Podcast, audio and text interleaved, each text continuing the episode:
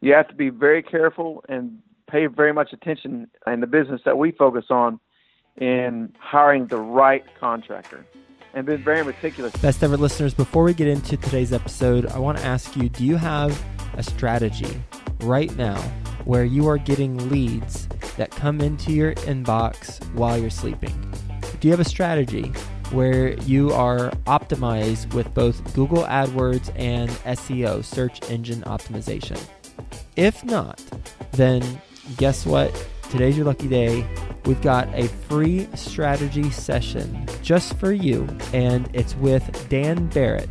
If you recognize his name, he was a guest on episode 565, and he is the only certified Google partner agency that works exclusively with real estate investors. Go to adwordsnerds.com forward slash strategy and get a free strategy session to learn with him how to implement an online strategy for your market in both SEO and Google AdWords. Go to adwordsnerds.com forward slash strategy. Best ever listeners, welcome to the best real estate investing advice ever show. I'm Joe Fairless. This is a show where we cut out the fluffy stuff and we're going to talk about the best advice that moves your real estate investing business forward. This is the world's longest running daily real estate podcast. We're going to be quick hitting today, and we're going to be talking about fixing and flipping and wholesaling with Jason Gaston. How you doing, Jason? I'm doing well. How about you, Joe? I'm doing really well, and welcome to the show. Jason's the owner of GT Property Pros, which is a real estate investing firm. He's done between wholesale and rehab deals, 75 deals in his career. He is the owner of Freedom Flipping Academy, which is an education program, and he is the author of Guerrilla Marketing Mayhem. Love that name. He's based in Tampa, Florida. With that being said, Jason, you want to give the best ever listeners a little bit more about your background and what you're focused on now? Sure. In the beginning, almost seven years ago, we started with wholesaling. First year, we did eight wholesale deals and two rehabs and we just progressed from there, obviously. And uh, more lately, we're actually in the middle of four brand new construction deals also. So we've went from wholesaling to rehabbing, and then in the last 12 months or so, we started doing some new construction also. Nice. What are the numbers on these new construction deals? New construction deals, we're buying infield lots, so we're not developing anything. We're buying lots in existing neighborhoods, and we're purchasing lots for, on average, between forty and sixty thousand dollars for the lot, and then it's costing about eighty dollars a square foot to build that. So we'll be all in with around a 1,600 square foot house, around 200, and we're putting them on the market in the mid 300s. Okay. For Tampa, that's a little bit of a higher end market, but we're working in an area where new build is hot and new construction is selling for just over $200 a square foot. Mm-hmm. With this new venture, where are you at in the process? The first one is about done. So we haven't actually put a new construction on the market yet but first of the four we're working on is about to be completed and on the market by the end of the month. We actually haven't completed a deal yet, but we're in the process. Okay, congratulations on getting it built. What are some things that you've learned along the way in this brand new venture of yours? I would say what we've learned is our contractor that builds new construction is not necessarily the same contractor that builds a renovation project. We started with a contractor who had done renovation projects for us, but it turned out that the new construction was a little more than he could handle. So we had to make sure we find the right people and the right construction company to team up with to get them done. So probably the biggest thing I've learned is a lot of times with the renovation you use handyman and not necessarily have to use a full fledged GC, but on the new construction you have to have someone who has some experience in that field to get it done correct because you don't want to be the guinea pig and be the first one he's ever done. So that's something we've really learned as far as the new construction project. What questions would you ask the contractor now that you know what you know before going into the transaction with them for new construction? Uh, what I would do, first of all, is I would ask them if they have ever been a general contractor on a new construction project. Because obviously, if they've never done it, I don't want to be the first one, like I said. But also, we have an application form that we have every contractor fill out, and we ask very detailed questions about their license, how many people are on their crew, how many jobs they've completed. We just transformed that a little bit for new construction and asked them more questions about how many new construction houses have you built from the ground up? What are the average square foot size that you're building? And obviously, can we see some of your recent work? So it, we just transition the questions to make sure that we have someone who is experienced in the field of building new construction. And we're building a little different too because we're buying lots in the historic area of Tampa. So in order for us to sell that house, we've got to build a house, a brand new house, but in the same style as a 1920s bungalow to get the full asking price that we're looking for. So we also have to ask him, does he have an experience not just like a tract builder, but he's also done some custom homes because each house is custom. It's not exactly, we use similar floor plans, but we change them up a little bit and they're, they are custom houses. So we have to ask questions about can they handle a, a custom house build, not necessarily they work in a subdivision where they went over just kind of like tract homes, but have they worked in custom homes? Mm-hmm. At what point did you realize that your rehab contractor wasn't going to cut it for the new construction? At what point? We actually got to the point where the foundation was built, and whenever some of the trades came in to finish that, some of the foundation wasn't. We're we're building stick built houses, so the way they done the foundation wasn't correct for the next crew to come in on top of that after they did the, the piers, and actually the footing of the house was wrong. Probably somewhere around this point, I realized because I didn't want to get too deep with someone, and I want to give a guy an opportunity because he'd done a lot of work for us in the past. And he said he had some experience building, but after I realized a couple things were going wrong, I realized that these are mistakes he's making because he hasn't done this before. And he actually would tell me that was kind of a learning process for him.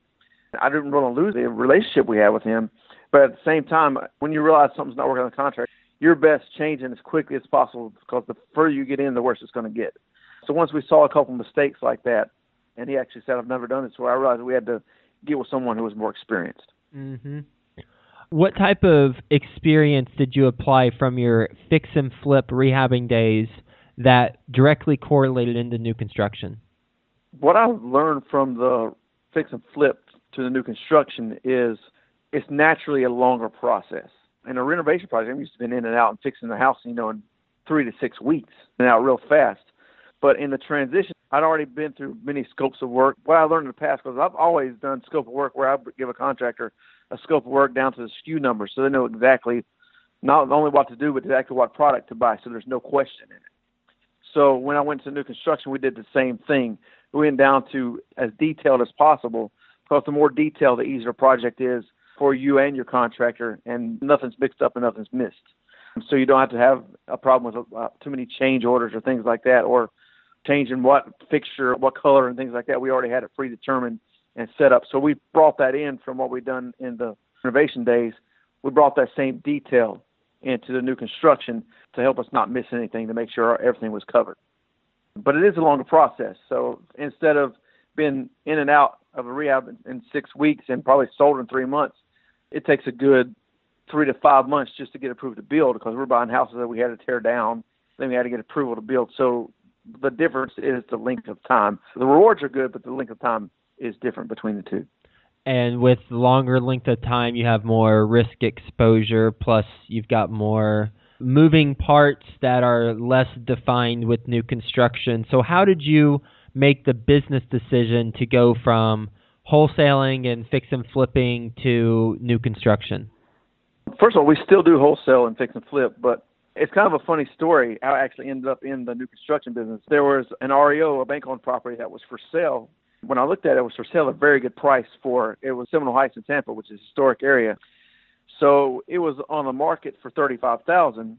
I wanted the property because I knew it was a good deal. So I just jumped the bid and we came in at forty thousand to try to get into it. And my agent calls me, who we had a good relationship, and says, you know, if you want to get this property, you're going to have to probably be over 50. And I thought, man, I don't know if I want to be over 50 because I'm getting a profit slim. But anyway, there's a bunch of offers. So I ended up paying 55000 for the house. And then I went back thinking I was going to renovate the house. I got in the whole bid war and, and the agent telling me, so I ended up paying 55 there. But after I looked at the, the numbers for the fix and flip, I realized I was only going to make maybe like 10 to 15,000 and for me, that's slim numbers. And if, if I miss anything, anything goes wrong, then my profit could go really slim really quick. So mm-hmm. I called another investor. He was a rehabber. He also done some new construction. I said, hey, why don't you come and take a look at this house and see what you think? he got out of the car and said, um, tear it down, start over. You make a lot more money. So I actually, on the advice of a fellow investor here in the Tampa area, I decided to tear it down and build a new house. But the reason I got into it is because I got all into buying a house and I actually paid more than I should have for it. So I had to be, get creative with the exit strategy and go a different direction. It, it turns out that that was a good move, but I kind of tripped into it, I guess you'd say. yeah, I, I, that's, that's a great story. You are coming across a challenge that you created, and then you came up with a solution that ended up being better than what you projected for the original business plan. Yes, definitely. And after I saw the opportunity of that, I started seeing all these lots everywhere. So I, mean, I could look, look at this and this one. So I, mm. for I, you know, for for a long, I had some several going. So who'd you bring on board, if anyone, to help you in the process, since it's new construction versus the fix and flip in the wholesale? We didn't really bring any, on anybody new. We used the same process we have where we go by and take a look at properties. You know, like and somebody go by and inspect it, make sure work's been done, make sure everybody's busy. It really didn't change anything all we changed was the product we were working with. But as far as our processes, it really didn't change. Just all the change again was the length of time for the project. Based on your experience, what is your best real estate investing advice ever?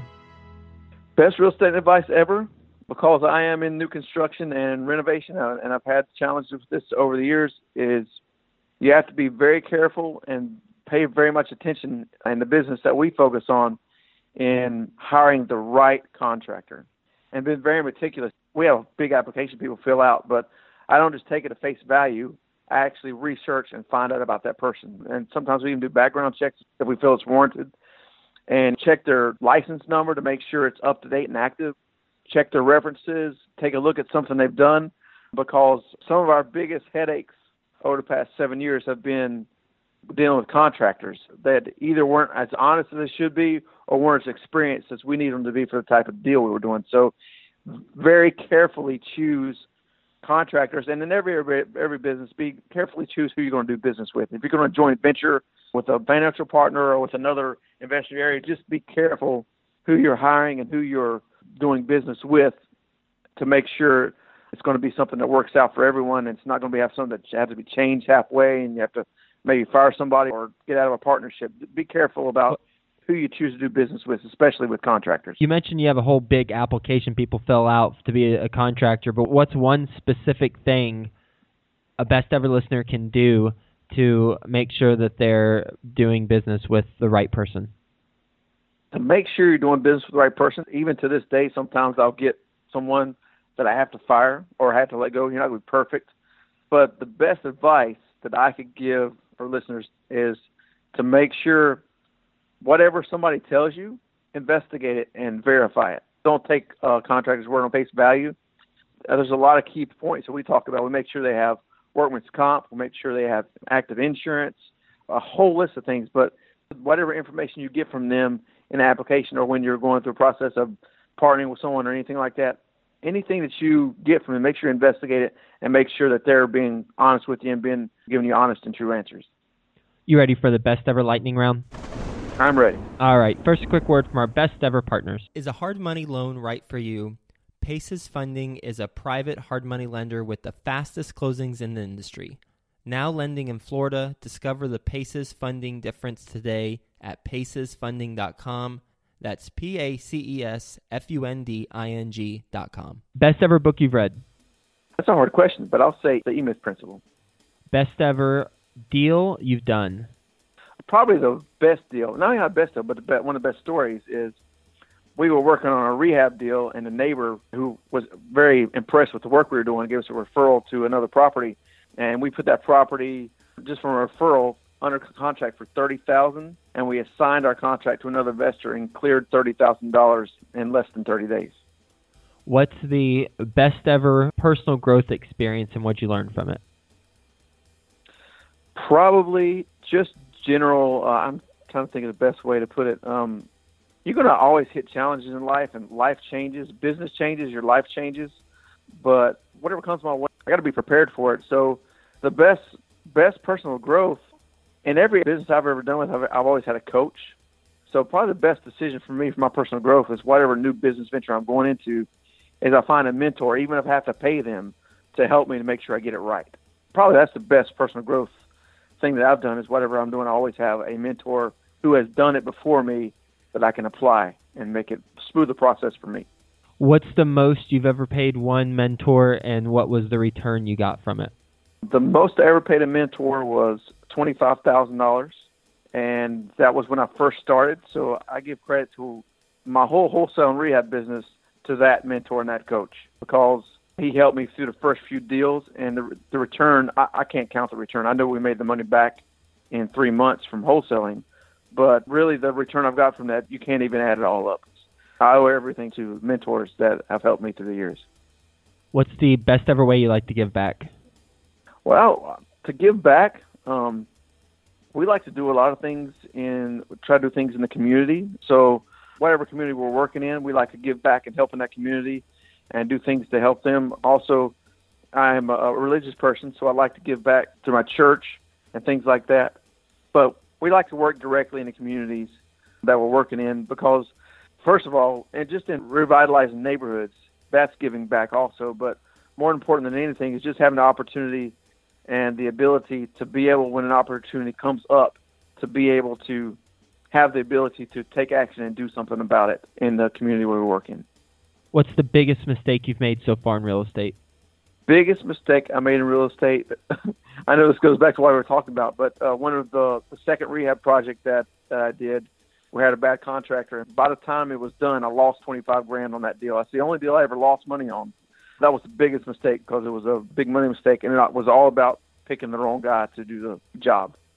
If you could go back and ask that person one question that you think would steer you in the other direction where you wouldn't hire him, what would that question be?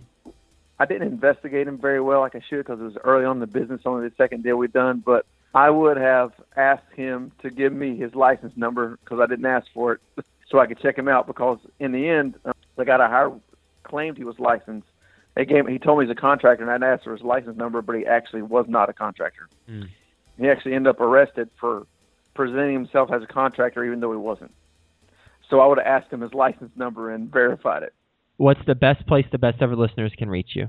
Best place you can if you search Jason Gaston on Facebook, you can get me there. But you can also go to one of my websites, flippingfreedom.com, and there you can enter your email address. And there's a case study of a wholesale deal where we made twenty-five thousand dollars in 14 days. And it just goes through a case study of the deal. So you can go to flippingfreedom.com enter your email address and get that. And you can also look me up on search for Jason Gaston on Facebook, Twitter, LinkedIn. Uh, you can find me in those places also. Jason, really enjoyed our conversation uh, talking about how you've gone from primarily being focused on wholesaling and fixing flipping. You still are doing that, but now you're also evolving the business to do new construction.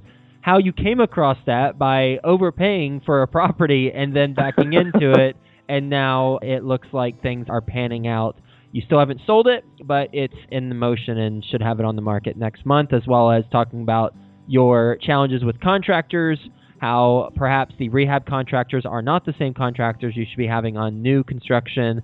That's an insight I think that will be helpful for some best ever listeners, as well as getting a license number for contractors and making sure that they have a license because you've learned personally that sometimes when they say they do, they actually don't. So thanks so much for being on the exactly. show. Hope you have a best ever day, and we'll talk to you soon. All right, thanks, Joe. Is a hard money loan right for you? Paces Funding is a private hard money lender with the fastest closings in the industry. Now lending in Florida, discover the Paces Funding difference today at pacesfunding.com. That's P A C E S F U N D I N G.com.